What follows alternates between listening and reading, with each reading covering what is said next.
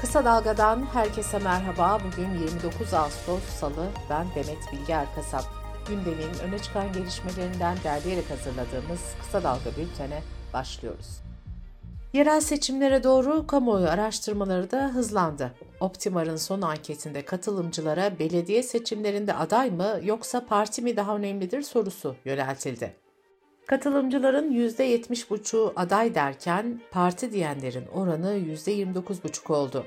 Hürriyet yazarı Abdülkadir Selvi'nin aktardığına göre şirket katılımcılara CHP Genel Başkanı olarak kimi görmek istersiniz diye de sordu. İlk sırada Ekrem İmamoğlu yer alırken onu Mansur Yavaş ve Özgür Özel takip etti.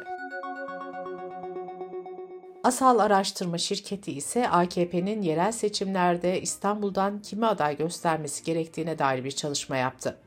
Katılımcıların %18.1'i eski bakan Murat Kurum'u söyledi. Esenler Belediye Başkanı Mehmet Tevfik Göksu ikinci, Sağlık Bakanı Fahrettin Koca ise üçüncü sırada yer aldı. %8.6'lık bir kesim ise bu soruya eski İçişleri Bakanı Süleyman Soylu yanıtını verdi. Parti Genel Başkanı Meral Akşener geçen cumartesi günü Afyon'daki konuşmasında seçimlerin koltuğunu düşünenler nedeniyle kaybedildiğini savunarak Kılıçdaroğlu'nu hedef almıştı.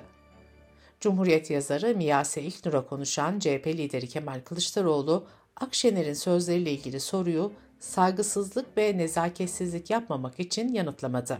Kılıçdaroğlu partisinin milletvekillerinden de Akşener'e cevap niteliğinde açıklama yapmamalarını istedi.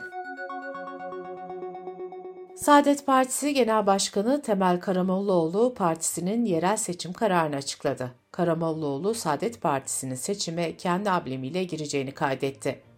Yeniden Refah Partisi de seçime kendi adları ve adaylarıyla katılacaklarını ilan eden bir diğer parti oldu. Zafer Partisi de aynı yönde açıklama yapmıştı. Okulların açılmasına kısa bir süre kala Hüdapar'dan karma eğitime hedef alan açıklama geldi. Partinin genel başkanı Zekeriya Yapıcıoğlu, müfredatın sil baştan gözden geçirilmesi gerektiğini savundu. Yapıcıoğlu akran zorbalığına dikkat çekerken karma eğitim veren okulları hedef aldı ve bu okullarda gençlerin birbirini taciz edebileceğini iddia etti. Türkiye İnsan Hakları Vakfı'nın raporuna göre işkence ve kötü muamele başvuruları bir önceki yıla göre %22 oranında arttı. 1201 kişiden 1117'si kendisinin, 84'ü ise bir yakının işkence gördüğünü söyledi. Vakfa başvuranların en küçüğü 3, en büyüğü ise 76 yaşındaydı.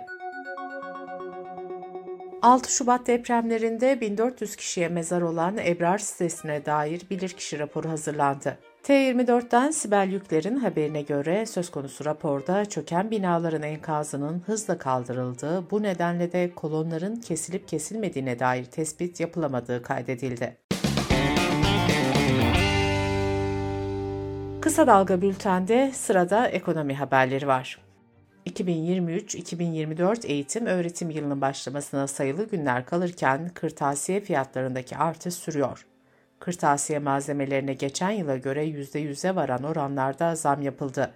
Bir öğrencinin ihtiyacı olan kırtasiye malzemeleri sırt çantasıyla beraber ortalama 1500 lirayı buluyor.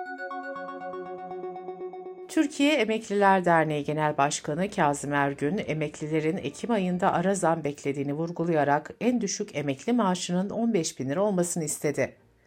Emekliye zam konusunda Cumhurbaşkanı Erdoğan, Çalışma Bakanı Vedat Işıkhan ve AKP Genel Başkan Vekili Binali Yıldırım'ın açıklamalarında Ekim ayını işaret ettiklerini hatırlatan Ergün, sözlerin yerine getirilmesini istedi. Hazine ve Maliye Bakanlığı vergi alacaklarının peşine düştü. Ekonomi gazetesinden Hüseyin Gökçe'nin haberine göre bakanlık vergi daireleri aracılığıyla borçlu mükellefleri görüşmeye çağırıyor. Bakanlık borçların en az yarısının peşin, kalan tutarın ise yılbaşına kadar ödenmesini istiyor. İddiaya göre bakanlığın uyarılarına rağmen borcunu ödemeyen mükelleflere geçtiğimiz hafta itibariyle haciz işlemleri de başlatıldı. CHP Genel Başkan Yardımcısı Hasan Efe Uyar bu yılın ilk 7 ayına ait cezalarla ilgili bir çalışma yaptı. Uyar'ın derlediği bilgilere göre 2023'ün ilk 7 ayında hazine gelirlerinin 21 milyar liradan fazlasını halka kesilen cezalar oluşturdu.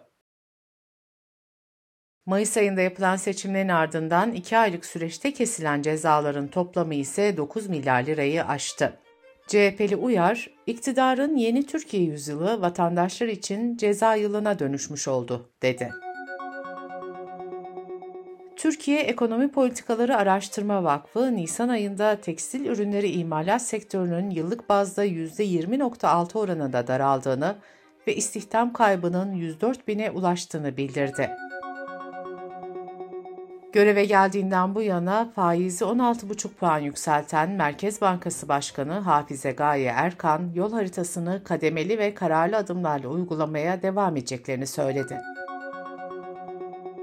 Gazeteci Erdal Sağlam, 10 Haber internet sitesinde yayınlanan yazısında bankaların kur korumalı mevduattan TL'ye dönecek hesaplara %45, mevcut TL hesaplarına ise %32 ila 33 oranında faiz önereceğini yazdı.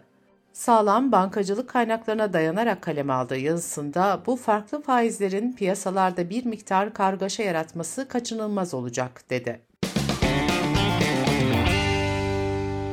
Dış politika ve dünyadan gelişmelerle bültenimize devam ediyoruz. Ukrayna, batılı müttefiklerin vaat ettiği F-16 savaş uçaklarının savaşın seyrini değiştirebileceğini düşünüyor. Alman basınında yer alan habere göre Ukrayna, F-16'ların gelecek yılın ilkbahar aylarından itibaren kullanılmaya başlanmasını bekliyor. Washington'ın Ukrayna'ya F-16 sevkiyatına izin vermesi üzerine çok sayıda batılı ülke Kiev'e onlarca savaş uçağı tedarik edeceklerini açıklamıştı. Fransa'da bazı Müslüman öğrencilerin giydiği abaya adı verilen kıyafet devlet okullarında yasaklanıyor. Ülkenin devlet okullarında ve kamu kurumlarında dini sembollerin kullanılması uzun zamandır engelleniyor. Laiklik yasasına aykırı olduğu gerekçesiyle başörtü 2004 yılında devlet okullarında yasaklanmıştı. Devlet okullarında başörtüsünün yanı sıra Hristiyan semboller ve kipa takılması da yasak. Fransa'da 2010 yılında kamuya açık alanlarda peçeyle dolaşılması da yasaklandı. Afganistan'da yönetimde bulunan Taliban hemen her gün kadınları hedef alan kararlara imza atıyor. Taliban hükümeti son olarak ülkedeki ulusal bir parkı kadınların ziyaretine kapattı. Fazilet Yayma ve Ahlaksızlığı Önleme Bakanı yasak kararını savunurken kadınların park içindeki örtünme kurallarına uymadığını öne sürdü. Libya Dışişleri Bakanı Necla El Manguş, İsrail Dışişleri Bakanı Eli Cohen'le gayri resmi temasta bulunduğu gerekçesiyle açığa alındı. Manguş hakkında soruşturma başlatıldı. Manguş'un İsrailli bakanla görüştüğüne ilişkin haberlerin duyulması üzerine Libya'da protesto gösterileri düzenlendi. Göstericiler hükümetin istifasını talep etti. Libya, İsrail'i tanımıyor ve iki ülke arasında resmi diplomatik ilişki bulunmuyor. Dünya gündemine yeniden giriş yapan COVID-19 ile ilgili yeni haberler gelmeye devam ediyor. Çin'de Aralık 2022'de pandemi tedbirleri gevşetilmişti. Bunun ardından ortaya çıkan salgın dalgasında 2 ayda 1 milyondan fazla kişinin ölmüş olabileceği iddia edildi. Çin Hastalık Kontrol ve Önleme Merkezi kısıtlamaların kaldırılmasının ardından 1 milyardan fazla insanın virüse yakalandığını tahmin etmişti. İtalya'nın başkenti Roma'nın tarihi ve turistik mekanlarında son günlerde sıkça farelerin görülmesi üzerine yetkililer harekete geçti ve kemirgenlerle mücadele başlattı. İtalya basınında Roma'da Romalılardan çok fare var başlıkları atıldı. Haberlere göre başkentte 7 milyon civarında fare olabileceği belirtiliyor. Bu da 2.8 milyon nüfuslu şehirde kişi başına 2,5 fare ya da sıçan düştüğünü gösteriyor. Bültenimizi kısa dalgadan bir öneriyle bitiriyoruz. Gazeteciler Sedat Bozkurt ve Kemal Göktaş bu hafta HDP'deki gelişmeleri ve ekonomi yönetimini masaya yatırıyor. Politikest'i kısa dalga.net adresimizden ve podcast platformlarından dinleyebilirsiniz.